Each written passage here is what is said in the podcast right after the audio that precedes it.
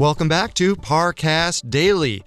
This month, we're featuring mini episodes from the Female Criminals special series Black Widows. Each day in June, Female Criminals is taking a closer look at the web of lies, deceit, and murder spun by some of history's most deadly women. Today, we're discussing Belle Gunness, a clever woman who knew how to exploit insurance policies.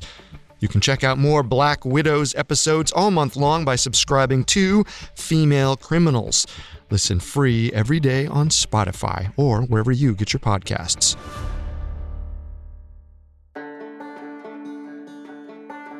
In rural LaPorte, Indiana, the early morning hours were usually quiet as the grave. But before dawn on April 28, 1908, the silence was broken by a roaring inferno as it consumed a quaint, isolated farmhouse. The hungry flames made quick work of the building. By the time the town's residents noticed the fire, it was already far too late. The farmhouse had been completely destroyed. All that remained was a burned out cellar where an even more devastating scene awaited. Four charred bodies were found a mother, Belle Gunness, and her young children, Myrtle, Lucy, and Philip, who was just five years old. It appeared the family had huddled together in their last moments, Belle trying, though unfortunately failing, to protect her babies from the blaze. Besides the obvious, there was something very disturbing about the tableau. The mother's body was missing its head. Soon, questions would swirl about whether the body really belonged to Belle Gunness at all or if there was something far more sinister afoot.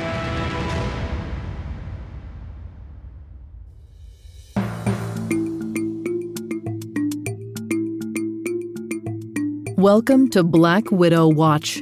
Like the deadly spider they're named for, many female criminals have used the promise of love to trap and kill their victims. These men believed they'd found the person they would spend their lives with Instead, they had wandered right into the web of a deadly predator. Throughout this month, I'm taking a look at the world's most notorious black widows. In these episodes, I'll uncover what made these women decide to murder the people they'd vowed to love and cherish. We'll detail the specific methods they used to carry out these ends. And finally, we'll explore what made their respective prey susceptible to the charms of a predator in disguise. Today we're discussing Belle Gunness, dubbed Belle the Butcher and the Mistress of Murder Hill. Belle reportedly lured dozens of suitors to her Indiana farm. None of them were ever seen or heard from again. When a fire burned down Belle's farmhouse, it appeared she perished in the blaze. But once investigators started digging, they found the truth was even more awful. More on Belle Gunness after this. There's a new class of blockbuster drugs. Drugs like Ozempic. They're changing bodies. And all of a sudden, just the weight starts falling off. Fortunes. It just got too expensive. They're just bank breakers. And industries. There was a lot of excitement, there was a lot of skepticism. The impact of these drugs from business to health is just beginning. From the journal, Trillion Dollar Shot Find it in the journal feed wherever you get your podcasts. Now back to our Black Widow.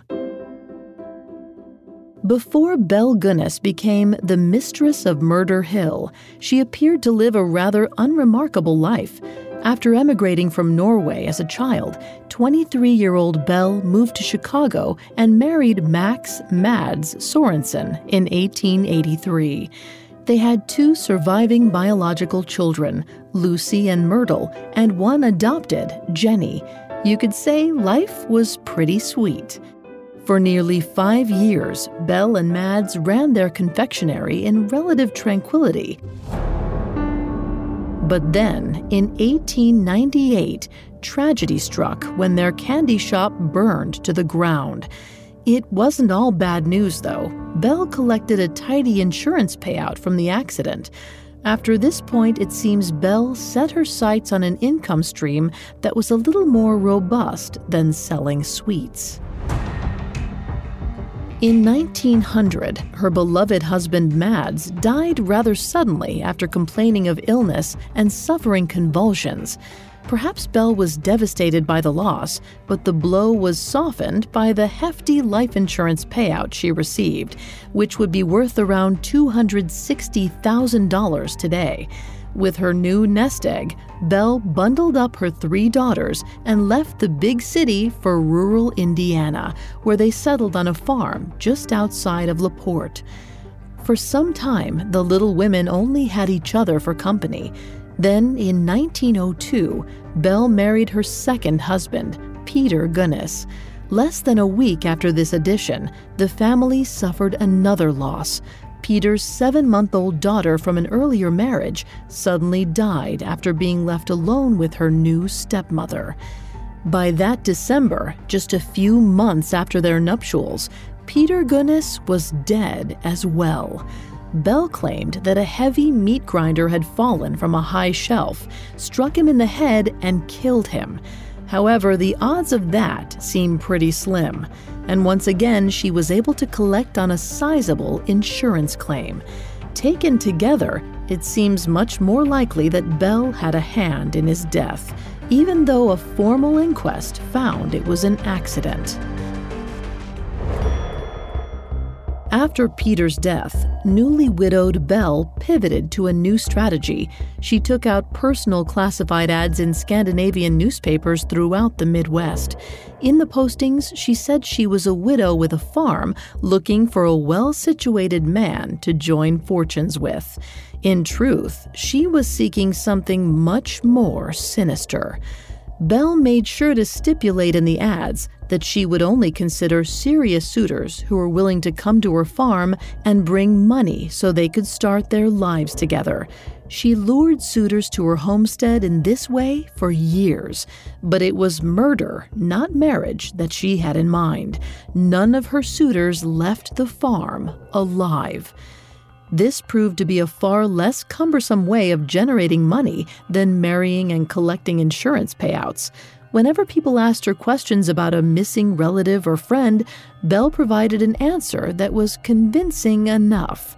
But in early 1908, Asle Helgelien began writing to Belle, urgently inquiring about the whereabouts of his brother, Andrew.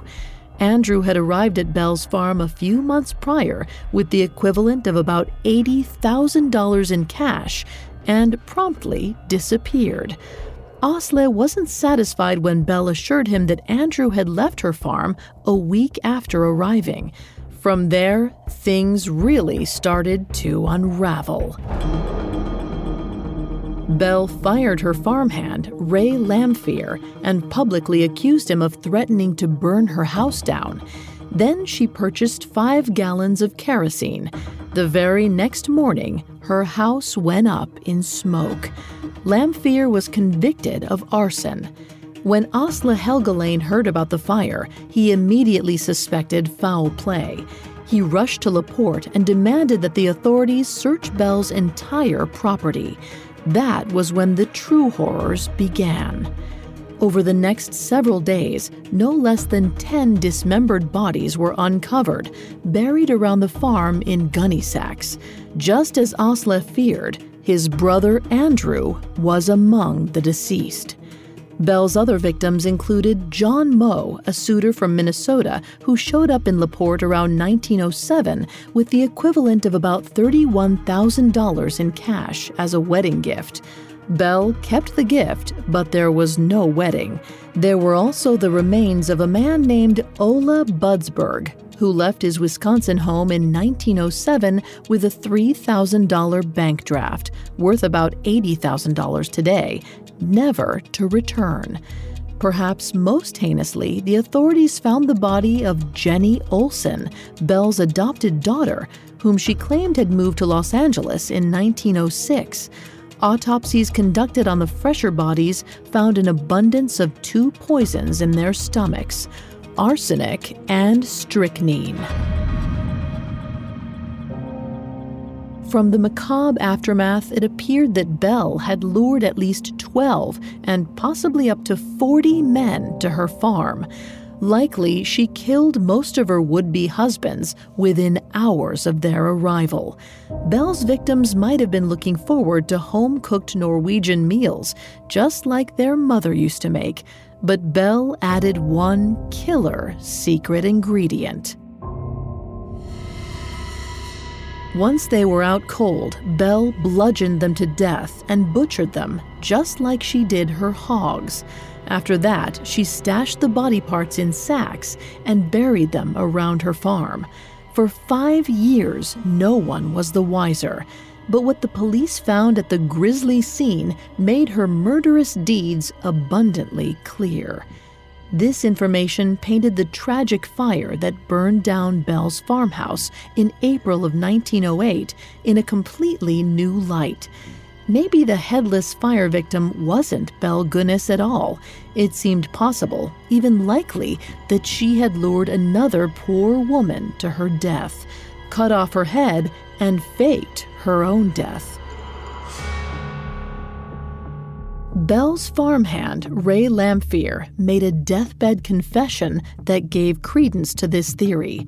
With his dying breath, he claimed that he'd helped Belle find a body double for just this deadly purpose. Many LaPorte residents who saw the charred body recovered from the farmhouse were adamant that it was far too small to belong to Belle. In 2007, the body was exhumed and tested against DNA from one of Belle's letters, but the results were inconclusive. Sightings of Belle the Butcher continued for decades after the fire. In 1931, a look-alike named Esther Carlson made news in Los Angeles when she died while awaiting trial for poisoning a wealthy man. Perhaps Belle Gunness did perish in that fateful fire, and reported sightings are just the stuff of urban legend. As we've established, there are plenty of black widows willing to resort to murder for profit. But the Esther Carlson case certainly has eerie echoes of the horrors that took place on that farm in Indiana. It may be that Belle made it all the way out to California only to finally become fatally tangled in her own web.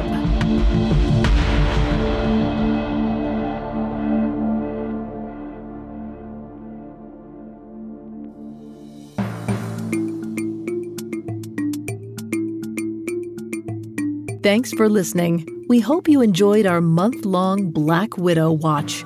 For more villainous women, you can catch episodes of Female Criminals for free on Spotify or wherever you listen to podcasts.